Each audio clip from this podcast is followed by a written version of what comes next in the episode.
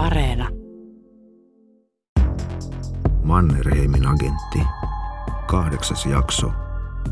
Salainen sopimus.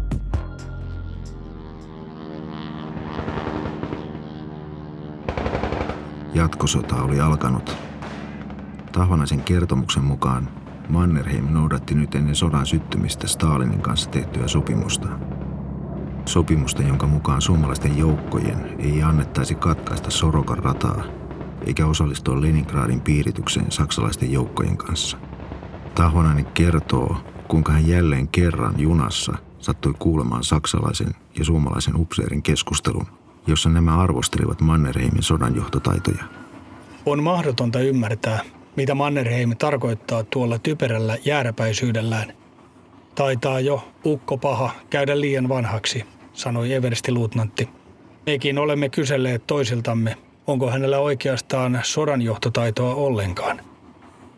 Tunsin melkein ylivoimaista halua osallistua keskusteluun ja sanoa herroille, miksi suomalainen sodanjohto menetteli niin kuin se menetteli – mutta jaksoin kuin jaksoinkin pitää kieleni ja mieleni kurissa ja tyytyä kuuntelemaan heidän yksituumaista keskusteluaan. Mutta sitten ymmärsin myös näitä herroja. Olisin varmaan ollut heidän kanssaan aivan samaa mieltä, ellen olisi tiennyt sitä, mitä he eivät tienneet. Olimme nyt Jari Oikurin kanssa kansallisarkistossa historioitsija Lars Westerlundilta saamamme vihjeen pohjalta.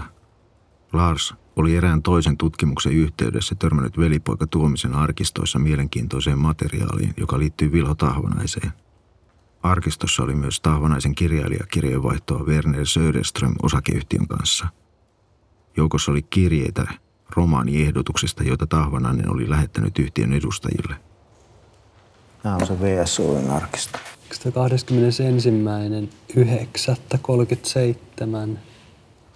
Vilho Tahvanainen oli selvästi osoittanut kiinnostusta kirjoittamiseen jo ennen sotaa vuonna 1937. Hiljattain olen kirjoittanut Kosken laulunimisen romaanin, jossa on 282 käsinkirjoitettua sivua ja tekstini käsittää karjalaisen taikauskon keskellä metsäihmisten elämää, johon punoutuu rakkautta ja sortoa. Vastaustanne odottaen ja kunnioittaen Vilho Tahvanainen Ilomantsi. Nämä on sitten vuodelta 68 jo 16. helmikuuta Joroisissa. Hän on kirjoittanut tämän 14. helmikuuta 68 Werner Söderström osakeyhtiö Porvoolle. Kohteliaimmin tiedostelen teiltä seuraavaa. Olen kirjoittanut käsikirjoituksen nimeltä Vararikko, joka on kertomus suomalaisesta yrittelijäisyydestä ja siitä vastatuulesta, mitä kaikkia yksityisyrittäjiä Suomessa vastustaa verojen, olosuhteiden ja muun puolesta. Kertomukseni päätapahtuma huipentuu siihen, nykyisen Paasion hallituksen tahallisesta toimesta Alenius Koivisto, kumppanukset ja koko hallitus kaatoivat minun oman yrityksen sellaisesta summasta kuin valituksen alla olevasta 14 000 470 markkaa ja 42 penniä suuruisesta saatavasta siitä huolimatta, että puhdas omaisuuteen ja arvot velat pois vähennettynä oli yli neljä kertaa suurempi. Velkoihin kuului vielä pitkäaikaisia lainoja, eikä minua kukaan muu vaatinut konkurssitilaan. Asiasta olen tehnyt kantelun oikeuskanslerille ja vaatinut minulle maksettavaksi sosialisoidun omaisuuteni arvo 700 000 markkaa noin, josta summasta sitten maksan kaikki velkani pois. Näytti siltä, että Taavanaisilla oli vuonna 1968 ollut henkilökohtaisia taloudellisia vaikeuksia. Olisiko tässä koko erikoistehtävä Jupakan sylttytehdas? Meillä oli ystäviä Neuvostoliitossa, mutta heidän oli oltava hiljaa. Meille tuli heti alkuvuodesta sähke, joka kertoi puolestaan. Täällä ystävänne G plus L plus S Emilille 816. Ei pystytä muuttamaan suunnitelmaa. Ei voida vetää joukkoja pois. Tiedämme saksalaisten aikeet. He hyökkäävät Neuvostoliittoon, tunkeutuvat Muurmannin radalle ja Moskovaan. Emme jää odottamaan. Rauhaa ei synny. Varokaa. Varokaa. Se alkaa Puolan suunnalla ja etelässä. Varokaa. Estäkää saksalaiset tulemasta. Viivyttäkää. Viivyttäkää saksalaisia. Harkitkaa. Emme voi nyt mitään. Sovitaanko? Sovitaanko? Sältä plus G plus L Emilille 816 G. Mannerheim sai tämän sähkeen tammikuun alkupuoliskolla 1941. En tiedä päätettiinkö saapuneen sähkeen johdosta jotakin, mutta ainakin omassa joukko-osastossani heti tämän jälkeen peruutettiin kaikkien henkilökuntaan kuuluvien eroanomukset ja lomakielto astui voimaan. Voisiko olla, että Tahvanainen oli sepittänyt koko huikean tarinan pelkästään kostaakseen valtiovallalle? Ajatus tuntuu liian monimutkaiselta. Helpompiakin tapoja olisi kostaa. Kaikki hallituksen henkilöt tasavallan presidenttiä myöten kuin myös minä itse esiinnymme omilla nimillämme. Minusta tuntuu jo siltä, että se olisi sensaatiopaukku. Kunnioittain Vilho Tahvanainen. No mitä sä tästä ajattelet? Niin on se niin kuin vararikko ja hänen yritystoiminnan käsittelystä. Mutta hänellä on siis vuonna 1968 liiketoiminnat menneet myttyyn. Hmm. Joutunut konkurssiin. Ja Niin, nyt tässä Werner Söderström osakeyhtiö vastaa sitten tähän vararikkokirjaan. vastaukseksi kirjeeseen on meidän ilmoitettava, että emme voi tarjoutua kustantamaan käsikirjoitustanne vararikkopainoon. Otaksumme sen parhaiten sopivan yksityisesti. Voisiko pelkät taloudelliset vaikeudet kirvoittaa jonkun mielikuvituksen sellaiselle laukalle, että kykenisi sepittämään monimutkaisen juonen ja teorian sotiemme todellisesta kulusta? 1941 maaliskuussa Tahvanen kertoo radionsa heränneen taas eloon.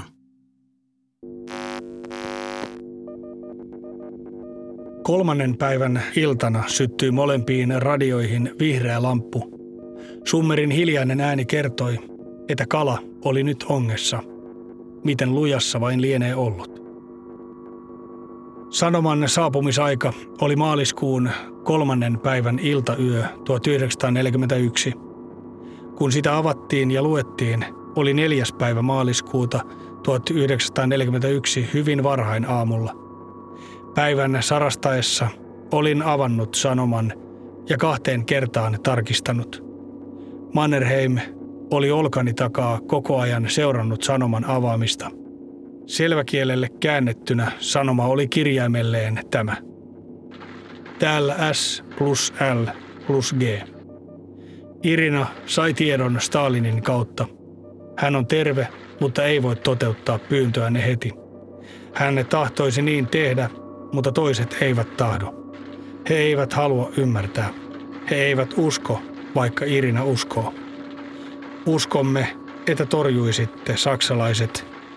Hyvä, kun ette tee liittoa. Tahtoisimme vetäytyä, mutta toiset eivät vetäydy. Tiedämme nyt, että H hyökkää. Marskin ja Stalinin tavallaan tämä ystävyyssuhde, milloinkohan se on alkanut? Se on alkanut niin, että hänellä oli, Marskilla oli tässä tuota niin, korkeimmassa Venäjän sotilasjohdossa ystäviä, niin kuin Saposnikov, yleisesikunnan päällikkö, marsalkka. Irina on hänen koodinimensä, joo, joka esiintyy joka sähkeen, melkein joka sähkeen perässä. Vähän sairas mies. Erkki Hautamäki uskoo selvittäneensä, kuka tuo viestien Irina on ollut. Hänen mukaansa Irina on ollut marsalkka Boris Saposnikov, joka kuten Mannerheimikin oli palvellut saarin armeijassa. Saposnikov oli ollut Suomen valtaussuunnitelman arkkitehti talvisodan aikana, mutta suhtautunut itsekin skeptisesti tuon operaation helppouteen. Noissa viesteissä puhutaan sairaaloisesta Irinasta, ja tiettävästi Saposnikov sairasteli paljon 1940. Tehkää näin, kun Irina pyytää. Jos on pakko hyökätä, voitte edetä linjalle laatokka syväri ääninen S-kanava. Älkää katkaisko Muurmanni Sorokka, Onega, Argangeli, Rata. Pysähtykää ennen sitä. Vähän joukkojamme siellä. Tarvitsemme ne etelässä. Kohtaatte vastustakin. Pidättäkää saksalaiset. Älkää laskeko tämän linjan yli.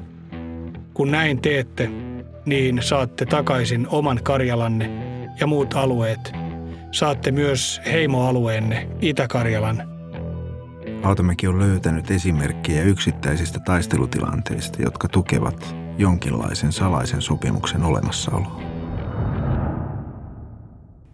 Niin tuli tieto, että Poventsan suunnasta lähtenyt helvetin monen kolonna venäläisiä, tuota, niin huoltokolonnaa, mitä sitä oli kilometrikaupalla ja Vienanmeren äänisen tuota rannikkopuolustuskomentaja, se oli oma niin kuin, kokonaisuutensa, niin huomasi, että no nythän on hyvä saalis tulossa, että tuota, nyt äkkiä vaan yöllä suksilla porukka tuota ja pelleillä yli sinne vastakkaiselle puolelle, jonne ei saanut mennä Stalinin kanssa tehdyn sopimuksen mukaan.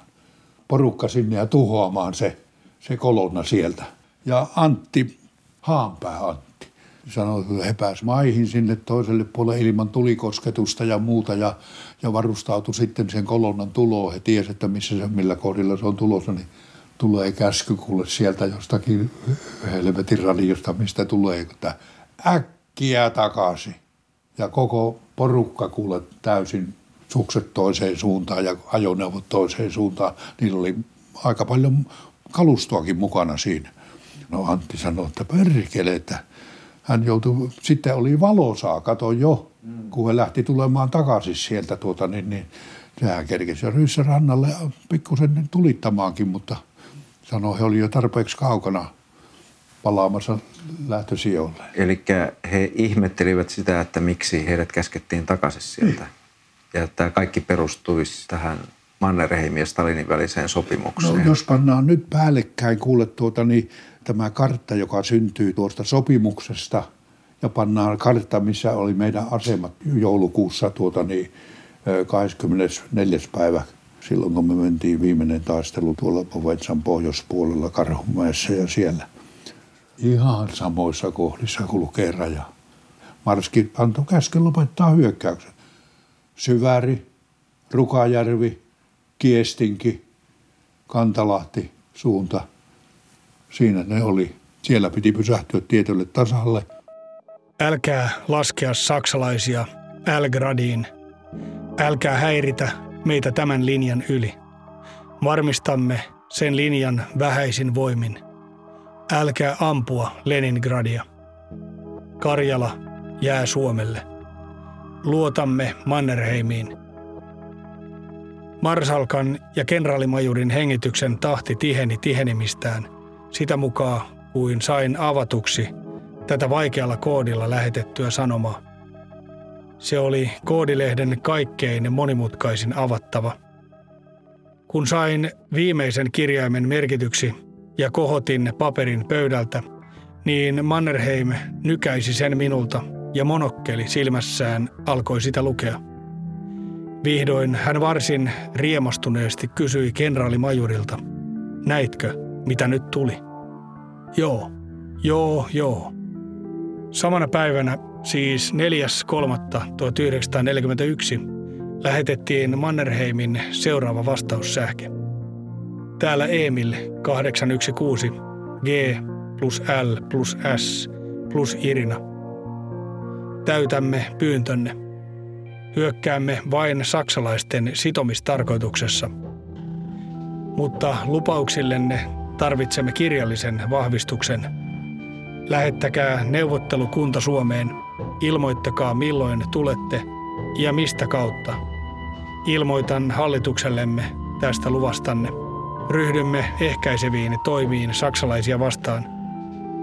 Tämä Tahvanaisen kertomus Stalinin lupaamista aluepalautuksista sekä vetoamisesta puolueettomuuteen saa jännittävästi vastakaikua valtamerin toiselta puolelta nimittäin Stalinin kirjeestä Yhdysvaltain presidentti Rooseveltille 4. elokuuta 1941 jatkosodan sytyttyä. Tuo kirje löytyy helposti internetistä. Stalin kirjoittaa, kuinka Neuvostoliitolle olisi tärkeää että Suomea painostettaisiin puolueettomuuteen ja irti liittolaisuudesta Saksan kanssa. Hän huomauttaa, kuinka Englannin ilmoituksella Suomen eristämisestä on ollut jo vaikutuksia eräissä Suomen päättävissä piireissä. Ääniä on noussut kannattamaan sovittelua Neuvostoliiton kanssa. Mikäli USA myös uhkaisi Suomea suhteidensa katkaisemisella, Suomen hallituksella olisi enemmän syytä irtautua suhteestaan Saksaan. Tässä tapauksessa neuvostohallitus olisi valmis joihinkin aluemyönnytyksiin Suomen kanssa ja solmimaan uuden rauhansopimuksen. Vihdoin kesäkuun 11. päivänä radio alkoi hiljaa surista, joten tiesin, että viesti oli tulossa. Pyysin siis Sainiota ilmoittamaan Ämmälle, että tavaraa oli tulossa juuri parhaillaan. Kello oli 17 ja 18 välillä, kun sain sanoman valmiiksi ja ojensin sen selväkielisenä Mannerheimille. Täällä Gregori ja Lusi. Lähettäkää yhteydenottaja välirauhan rajalle. Paikka Wärtsilä. Rautatiestä 1800 metriä rajaa pitkin etelään. Paikka punavalkolipulla varustettu paalu. On jo paikoillansa. Tunnus vasen hiha valkoinen ja valkea lippu.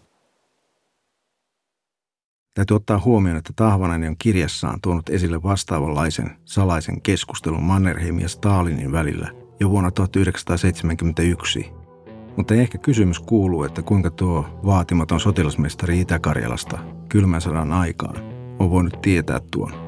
Sitten seuraava ansio on tässä. Onko otsikoitu tosiaan tapaus Vilho Tahvonen? Joo, vuodelta 69. Mielenkiintoista. Tuo toinen kansi oli Arvopoika Tuomisen, tunnetun suomalaisen vasemmistopoliitikon arkistosta. Mielikuvitusjuttu. Mies, joka on ollut tasavallan presidentin uskottu monia vuosia – kysely, käsikirjoitus, suuri huijaus, yritys. Älkää julkaisko vaikka VIP-lehti. Niin, tää on tämmönen tyylikäs miehekäs VIP-lehti. Päätoimittaja Arvo Tuominen Tampere. Oheisen ja tämän tutustumistani varten katkelma Vilho Tahvanaisen käsikirjoitusta. En ehtinyt saada koko käsikirjoitusta, mutta liitän sen sijaan mukaan jäljennöksen kirjeestä, jonka tekijä on lähettänyt Urho Kekkoselle. Tähän kirjeeseen on muuten presidentin kansliasta tullut vastaus, jossa sanotaan, ettei Kekkosella ole mitään Tahvanaisen suunnitelmia vastaan. Siis tässä on Tahvanaisen kirje tasavallan presidentti Urho Kekkoselle ja ulkoasiainministeri Ahti Karjalaiselle luottamuksellinen tiedustelu teiltä. Seuraavassa jaksossa kaksi vuotta ennen erikoistehtäväkirjansa julkaisua vuonna 1969 Tahvanainen oli ottanut yhteyttä itse presidentti Kekkoseen ja ulkoasiainministeri Karjalaiseen pyytäen näiden mielipidettä eräässä poliittisesti tulenarassa asiassa. Työryhmä, ohjaus, käsikirjoitus ja kertoja – Arto Koskinen, äänisuunnittelu ja musiikki Kimmo Vänttinen, tuottaja Jari Oikuri, tilaaja Juha-Pekka Hotinen, Yle Draama. Esiintyjät Jan Christian Söderholm, Vilo Tahvanainen, muut esiintyjät Arto Koskinen ja Jari Oikuri, asiantuntija opetusneuvos Erkki Hautamäki.